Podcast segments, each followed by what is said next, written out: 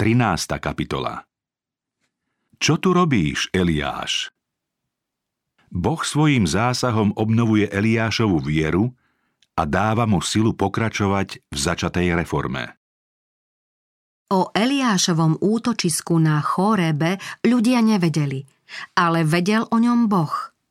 Proti tiesnivým silám temna nemusel unavený a skľúčený prorok bojovať sám. S Eliášom sa pri vchode do jaskyne, v ktorej našiel úkryt, stretol Boh prostredníctvom mocného aniela, ktorý sa proroka spýtal, čo potrebuje a pritom mu objasnil Boží zámer s Izraelom.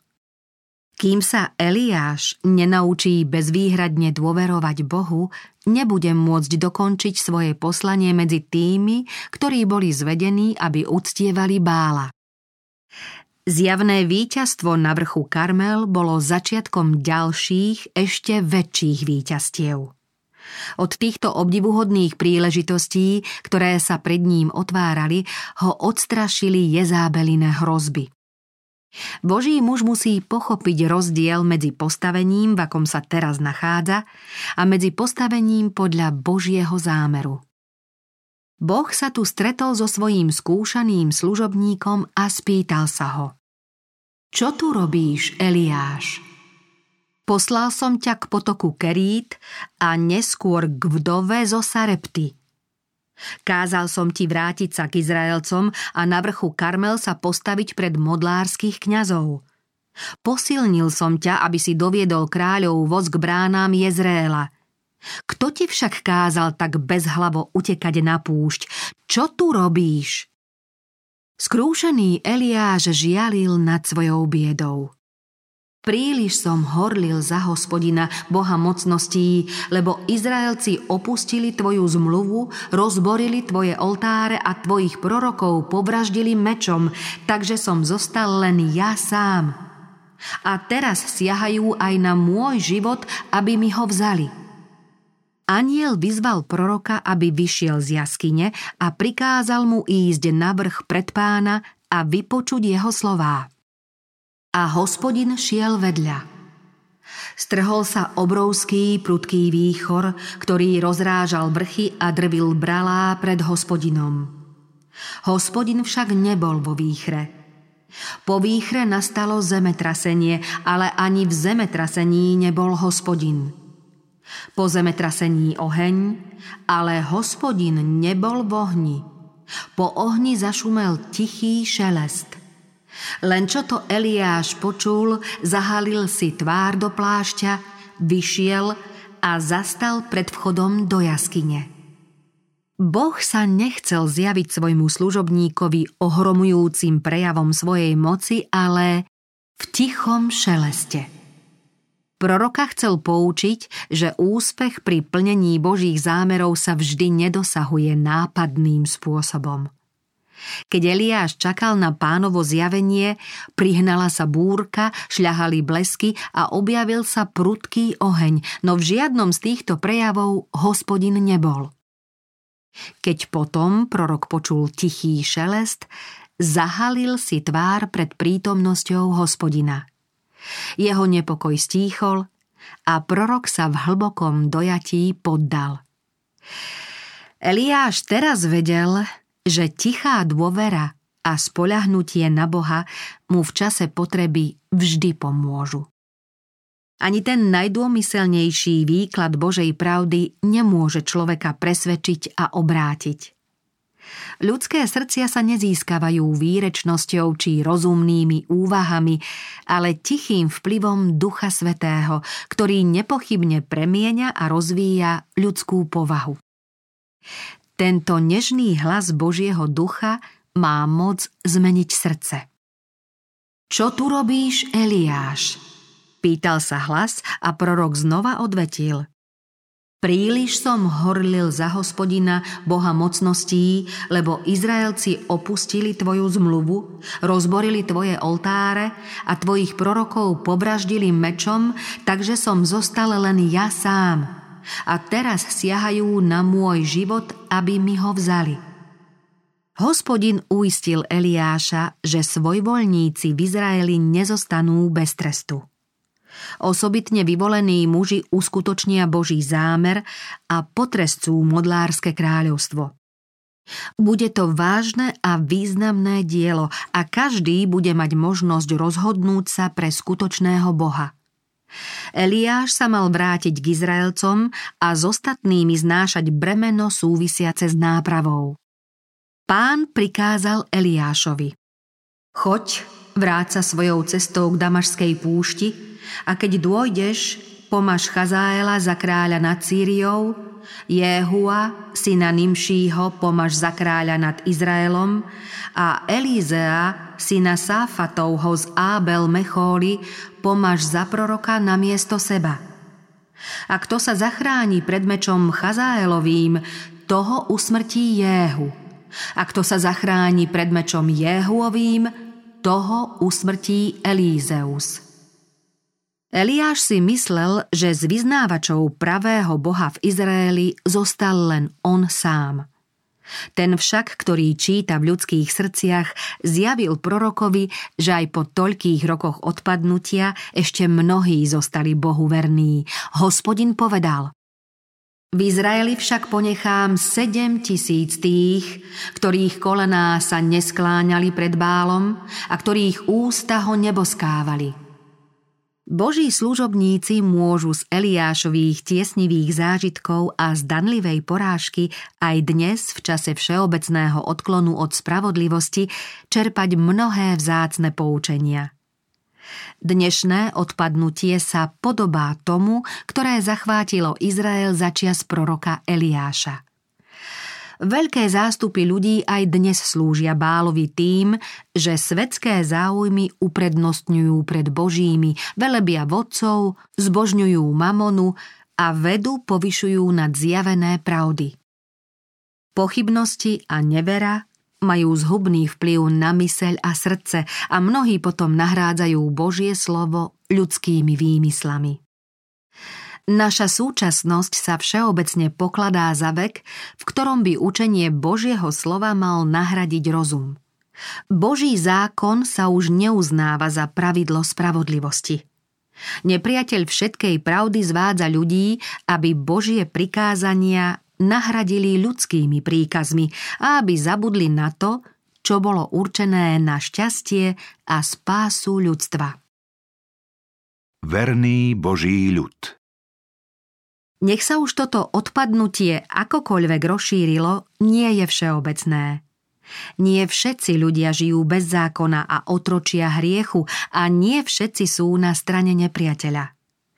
Boh má mnoho takých, ktorí sa nesklonili pred bálom, ktorí túžia lepšie a dokonalejšie poznať Krista a Boží zákon a ktorí veria, že Ježiš príde čoskoro ukončiť vládu hriechu a smrti. Sú aj takí, ktorí uctievajú bála nevedomky. Boží duch však nestráca svoj spásny záujem ani o nich. Títo ľudia potrebujú osobnú pomoc od veriacich, ktorí poznajú Boha i moc Jeho slova. Dnes má každé Božie dieťa účinne pomáhať iným – Boží anieli budú sprevádzať tých, ktorí poznajú biblickú pravdu a chcú ju zvestovať ľuďom túžiacim po svetle. Ak sprievodcami sú anieli, nikto sa nemusí báť ísť vpred. Svedomité úsilie Ježišových nasledovníkov odvráti mnohých od modloslúžby k uctievaniu živého Boha. Prestanú uctievať ľudské ustanovenia a odvážne sa postavia na Božiu stranu a za Boží zákon. Veľa závisí od neochabujúcej práce poslušných, verných a Bohu oddaných ľudí a preto sa Satan všemožne snaží zvrátiť Boží zámer. Pod jeho vplyvom ľudia zabúdajú na svoje prednostné a sveté poslanie – a uspokojujú sa s radosťami, ktoré ponúka svet. Nepriateľ ich zvádza, aby sa o nič neusilovali, alebo aby sa pre svetské výhody vzdali miest, kde by mohli prospievať dobru. Iných zase nahovára, aby utiekli pred povinnosťami, ak narazia na odpor či prenasledovanie. Boh na všetkých takých hľadí s láskou a so súcitom. Každého božieho dieťaťa, ktorého hlas sa satanovi podarilo umlčať, sa týka otázka Čo tu robíš? Pán ti prikázal ísť do celého sveta hlásať evanielium, aby ľud bol pripravený na deň pánov. Prečo si tu? Kto ťa sem poslal?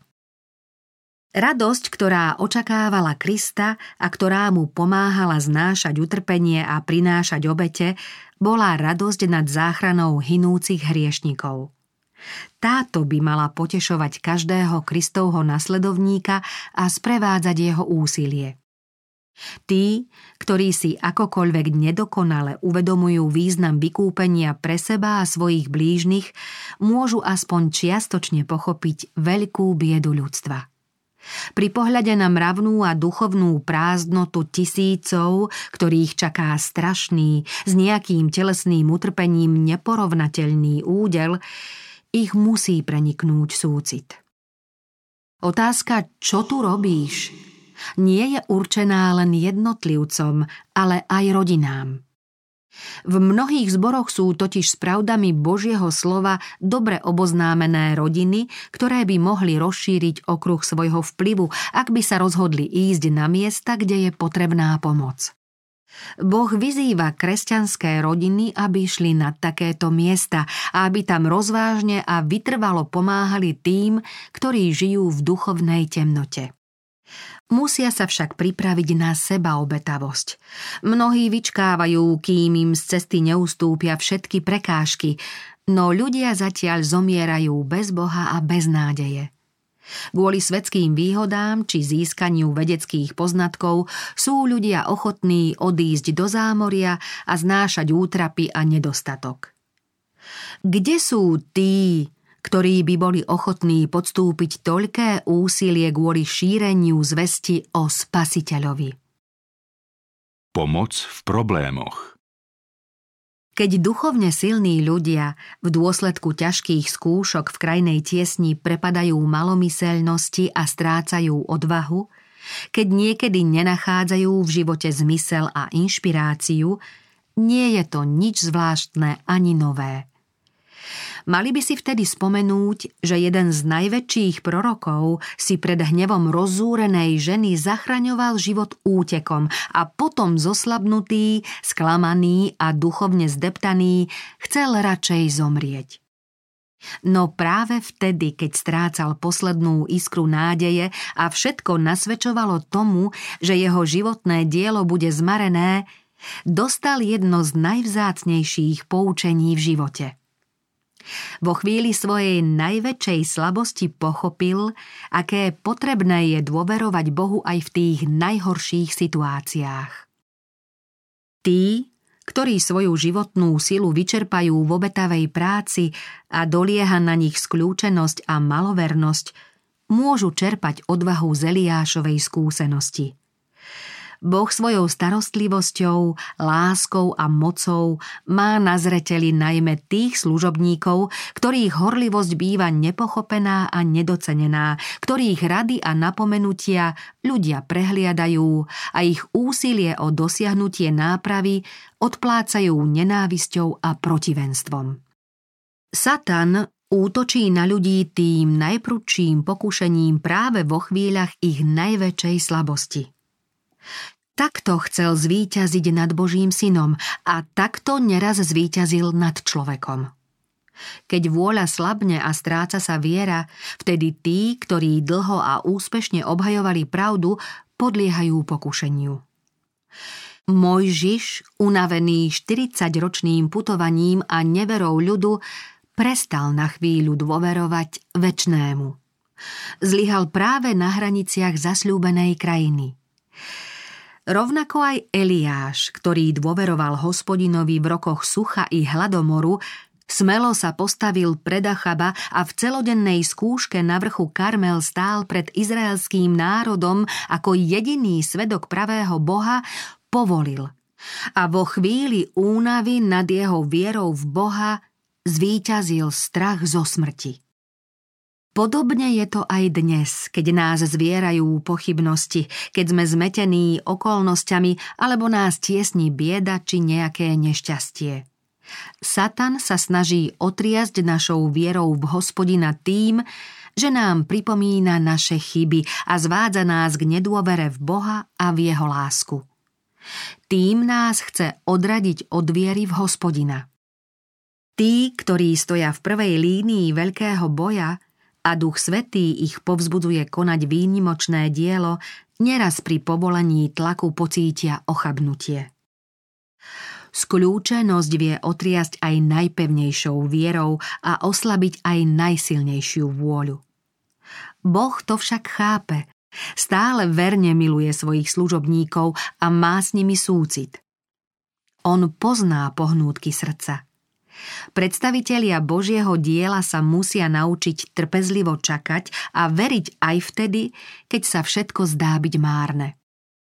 V tiesnivej chvíli ich Boh neopustí.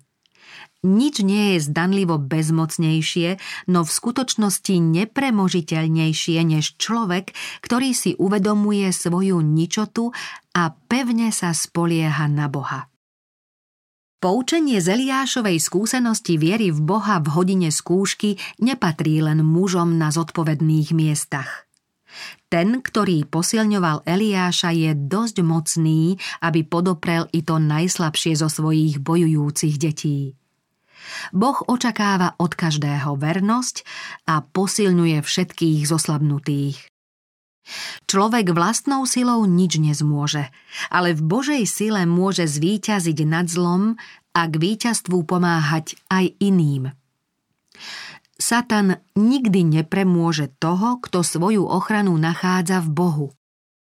Len v hospodinovi mám spásu a moc. Kresťania, Satan pozná vaše slabosti, preto sa neochvejne držte Ježiša. Zostávajte v Božej láske, lebo len tak obstojíte v každej skúške. Silu na zastavenie prívalu zla, ktoré zaplavuje svet, vám môže dať len Kristova spravodlivosť. Dovoľte, aby všetko vaše počínanie a správanie prenikla viera, lebo iba ona uľahčuje každé bremeno a zmierňuje každú námahu. Tajomnej ceste Božej prozreteľnosti môžete porozumieť len stálou vierou v Boha. Chodte cestou viery, ktorú vám vyznačuje Pán. Prídu síce skúšky, no vy kráčajte ďalej. To vám posilní vieru i schopnosti na ďalšiu prácu. Dejiny neboli napísané len preto, aby sme si ich mohli prečítať a obdivovať, ale aby tá istá viera, ktorou boli naplnení Boží služobníci v dávnych časoch, mohla klíčiť a prinášať úrodu aj v nás. Pán chce totiž aj dnes pôsobiť všade tam, kde sú verní a ochotní služobníci sprostredkovateľmi jeho moci. Aj nám patria slová, ktoré Kristus povedal Petrovi. Satan si vás vyžiadal, aby vás preosial ako pšenicu. Ale ja som za teba prosil, aby tvoja viera nezanikla. Kristus nikdy neopustí tých, za ktorých zomrel. My ho môžeme opustiť, môže nás premôcť pokušenie. Kristus sa však nikdy neodvráti od toho, za koho zaplatil výkupné svojim životom. Keby sme mali prenikavejší duchovný zrak, videli by sme ponižovaných, utláčaných a žiaľom tiesnených ľudí, podobajúcich sa preťaženým vozom, ako v skľúčenosti túžia po smrti. Videli by sme nebeských poslov, ktorí sa ponáhľajú pomôcť každému takto skúšanému človeku, zahatávajú šíriaci sa príval zla a zachraňujú hinúcich.